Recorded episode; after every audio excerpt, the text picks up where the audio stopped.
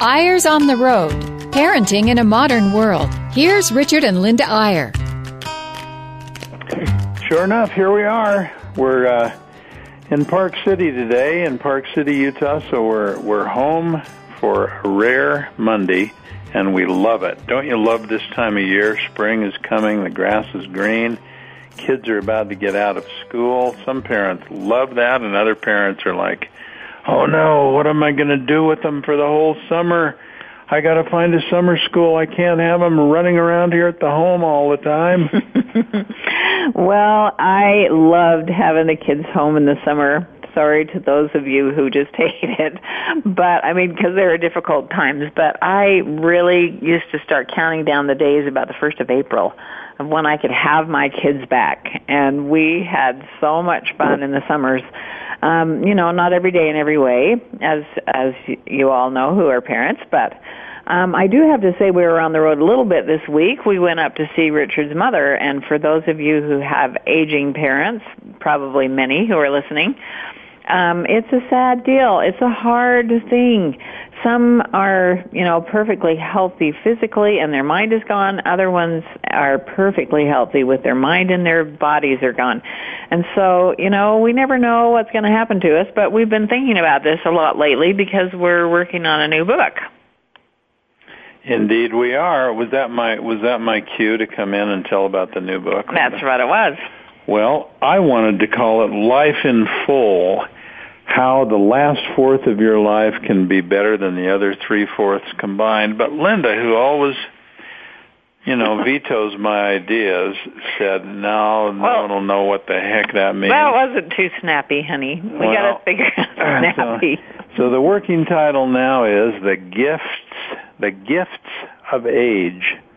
A baby boomer's guide. You know, it's so interesting that we live in a world where baby boomers technically are people who were born between 1946 and 1964, 18 year span.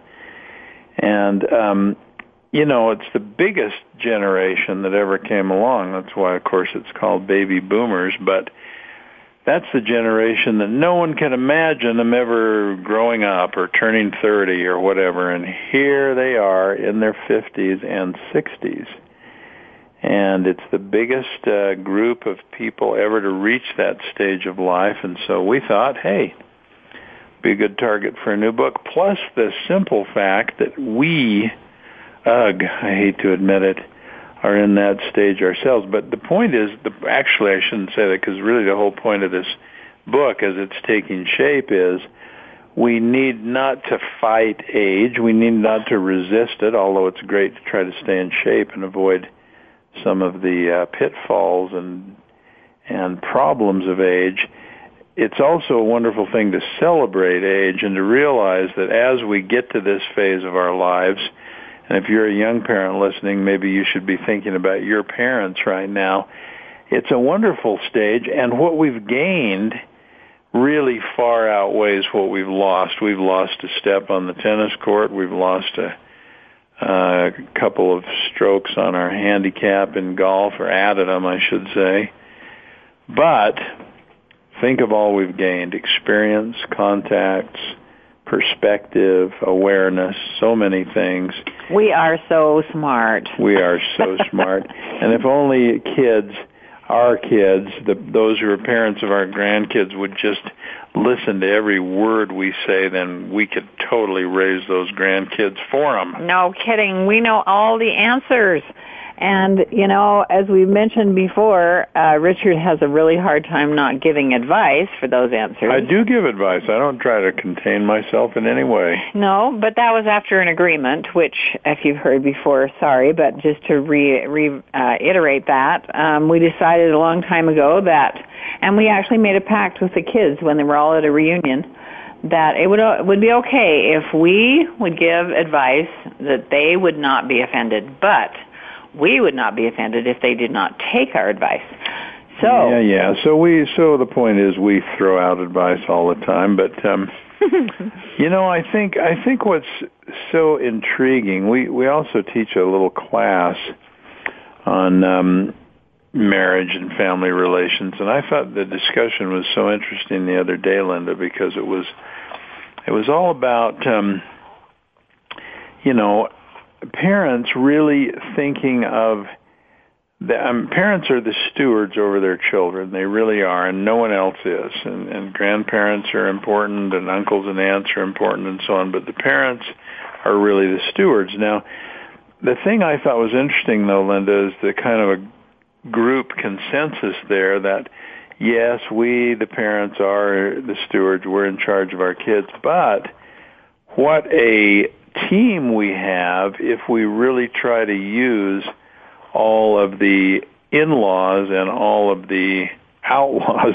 Every, basically, oh. everyone we can is our team in raising these kids, particularly the grandparents, but also some of the uncles and aunts. And we got into some interesting discussions about how sometimes when you're facing a problem with one of your own children, I hate to say it, but you'll all recognize this is the truth. Sometimes you're the least effective one to talk to that child about that problem because you don't have any social distance. You're the parent. You're around all the time, and sometimes it's hard to get kids to listen to you. And sometimes an uncle or a cousin or someone that the kids really look up to, but they don't see them every day. They're not dealing with them every day. Can actually step in and give type of advice in an effective manner that you, as the parent, and I'm not saying this is always the case. I mean, you're the parent, and usually you're the one that needs to advise and counsel and and direct the kids. But every once in a while, it's pretty nice to be able to call in a grandparent or an uncle or someone maybe a little closer to the child in age who can say, "Look, here's how it is." Well, and let me just add, sometimes siblings. Yeah. It really is important to include siblings because we you know, we've had a daughter going back and forth on a relationship with a guy and, and, uh, she just won't listen to anything we say. But as soon as the sibling says, you should consider this, you could consider this, then, you know, she's on board. I think it makes yeah. a huge difference. There's no doubt about it. Well, I think that's the key. Parents need to say, here's my team well, here's my here's my subjects, here's my concerns, they're my children, and here's my team, and I'm going to work with all of them, and I'm going to get to the bottom of these problems. The thing you don't want to do as a parent, and the thing, unfortunately, that we see so many parents doing is, I don't know how else to say it, but bluntly, and that is ignoring the problem. It's so easy sometimes as a parent to be in denial and to say, oh, I don't think my kid could really um have a problem with it, you know, with with drugs. I mean, he must just be in a bad mood right now or a bad phase. Our our first tendency is always to say, "Oh, there's no big problem here. It must be some little thing." Not my kids, other kids, yes, but not my kids. And and even on things that aren't huge, big things like drugs or or recreational sex or or drinking or whatever. These awesome big huge troublesome problems there's many lesser things where we just want to ignore it. You know if a kid is getting bullied a little at school or if a kid doesn't have the friends he needs or if he has some really really bad friends that are having a negative impact on him if we're not careful as parents we say oh that's just a phase. That'll pass. No big deal when what we ought to be saying is let's understand exactly what's going on here and let's talk to people who know maybe what we don't if it's a teacher or someone that might know more than you do and pin down what the problem is. It's like a it's like a medical analogy in a way you know? Sometimes when we're a little sick or we have a symptom our tendency is to say, "Oh, it'll just go away. Let's ignore it," and and sometimes that's okay. But you know, to find out all you can and pin it down and know what it is and how to correct it makes you feel better right away. And it's the same with our kids. We need to cut through everything, and sometimes it involves explaining to a child, "Look, I'm your parent." we don't have any secrets from each other. I need to know about this situation. And once you get to that point with a child, I mean, it's amazing how many parents really kind of pussyfoot around with their kids and okay, honey, if you don't want to tell me, I guess you don't have to. And and that that's just bad parenting. We need kids need to understand that we're the parents. We need to know, and if you don't tell us, we'll find out somewhere else. So hopefully you will tell us. That's that's what you got to you got to have that understanding with kids. You know, I got a question this week on a TV show I did about uh, bullying because you brought that up, Richard. I thought I'd mention that even grandparents can intervene. If you see something like that, you really do need to go to the parent and say, we need to do something about this. What can I do to help? Who can I talk to? Um, we, you know, there are just so many things that need to be taken care of and nipped in the bud, and sometimes we can see really dangerous things like that. And if we don't intervene, we're going to be sorry if we didn't. Now, you can give that advice to your children, but don't be offended if they don't take it. Well, and one one thing, uh, just one little caveat to this, Linda. I'm not suggesting, neither of us are suggesting that uh, you be a helicopter parent. We're not suggesting that you hover around and and any little problem there is, you've got to step in and solve it. You've got to take ownership of that problem. You've got to deal with it as the parent. No.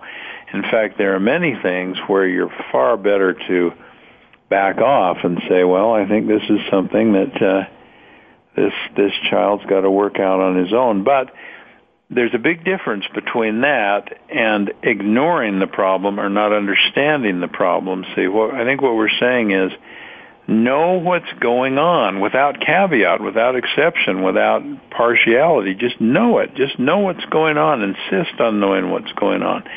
And then if once you understand it, you say, you know, I think that's a battle he's got to fight on his own. I'm going to back off. I'm not going to I mean, that could be something like, um, you know, he's he's not. Uh, uh, I don't know. What's a good example of something where you'd want to back off on, Linda? Maybe well. I was just laughing about one of our daughters who talked to me last week, and she said, "Mom, I don't want to be a helicopter parent. I don't want to be, but I am. I'm so worried about so and so's friends, or I'm so worried about these grades that are not as good as they should be."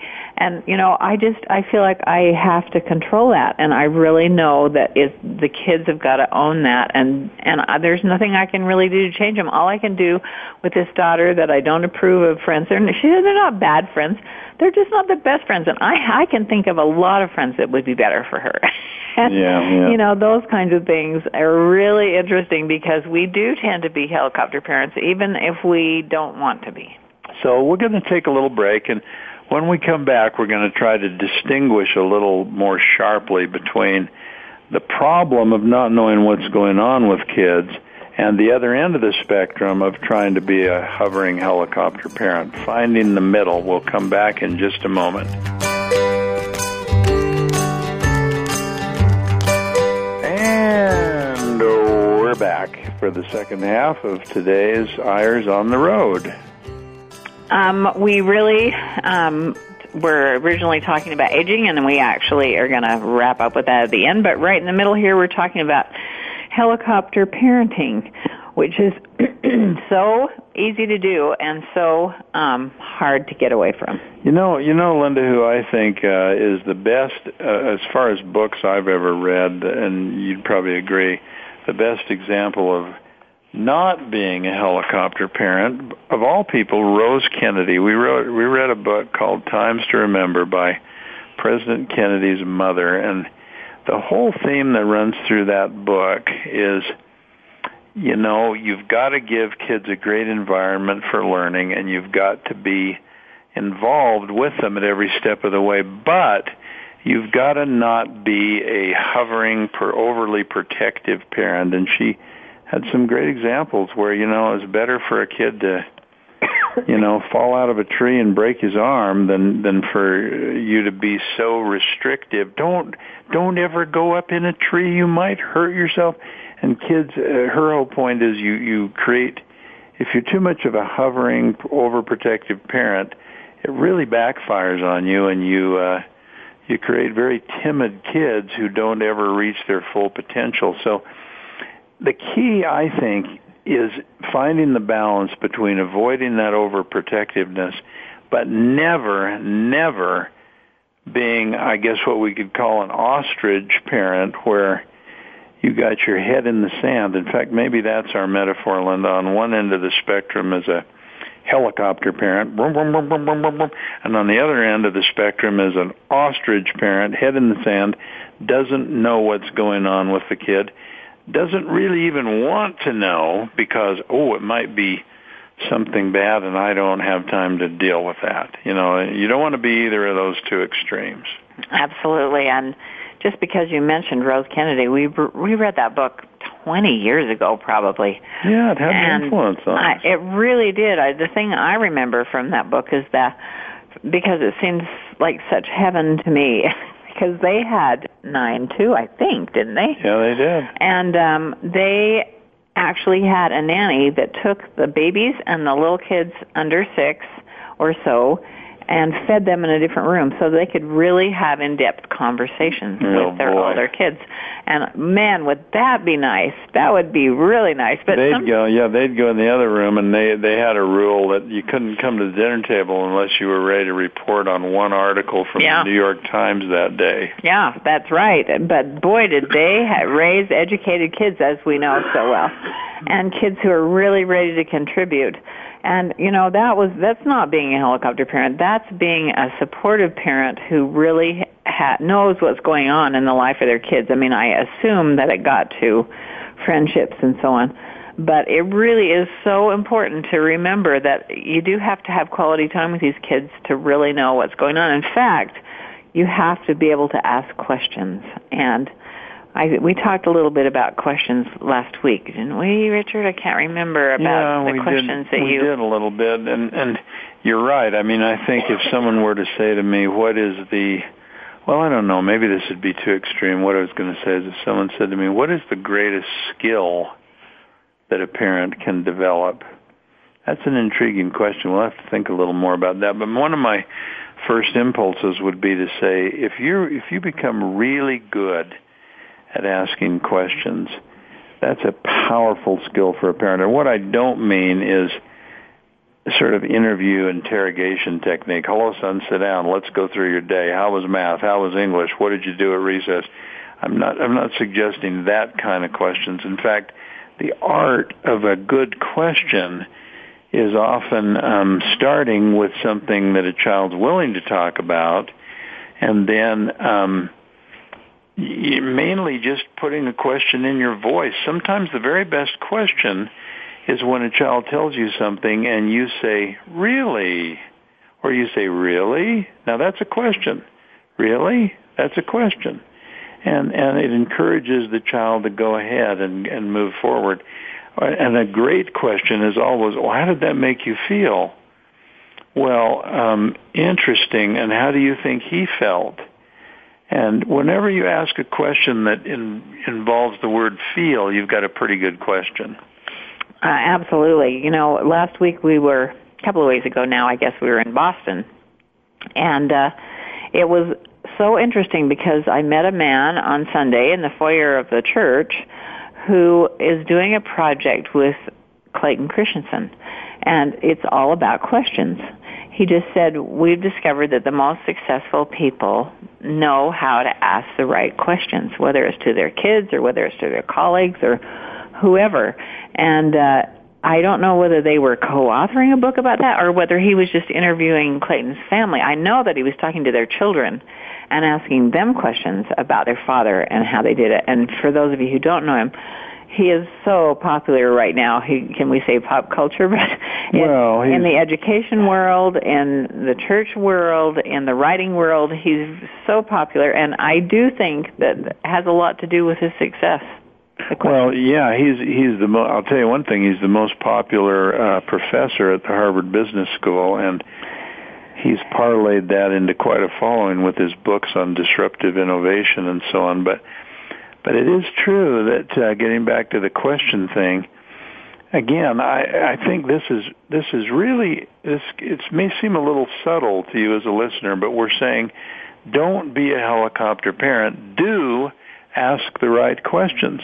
And some may say, well, that's an oxymoron. A helicopter parent is somebody that's, what'd you do then? Well, what'd you do then? Well, who's this? Well, what's this?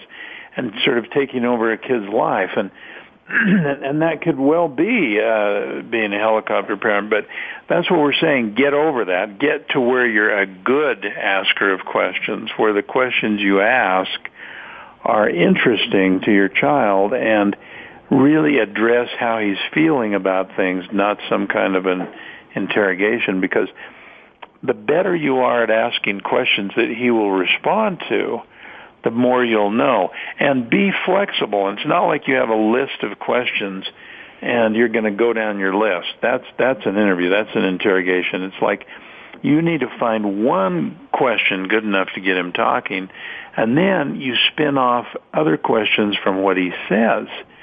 For example, let's say you you say, well, you know, um, did how'd you feel about school today? Oh, not so good. Oh, really? Well, what was up? Well, I don't know. Um, I think I need a new friend. Oh, you do? Now, now see, now you can see the wrong and the right way to go on each of these. The wrong way is, well, what's the problem? Well, don't you have enough friends? Well, has someone been mean to you? Do I need to call someone's parent? I mean, that's the helicopter parent mentality. The good question mentality is just saying, well, that's interesting. You feel like you need a, a new friend now. Yeah, yeah, mom, because my my other friend Amy wasn't very nice to me today. Now again, if you're a helicopter brand, well, what did Amy do? Well, what did you do to her? You know, you it takes two to tangle. Do I need to call Amy's mom? No, no, back off and just say, "Oh, I get it. The reason you feel like you might need a new friend is that Amy wasn't so nice to you today." Yeah, yeah, because you know we were, and you know the kid will just go on and on tell you a lot of stuff. If you can avoid this sort of let me take over your problem and deal with it mentality. It's so true. And before we wrap up here, we should go back to where we started because it does apply to questions. There are so many questions when you're dealing with an aging parent. i we could spend a whole show on this. Soon, I think we but... should. We should because you know. By the way, sorry, I didn't mean to interrupt, Linda, but that that is one other use of the word helicopter.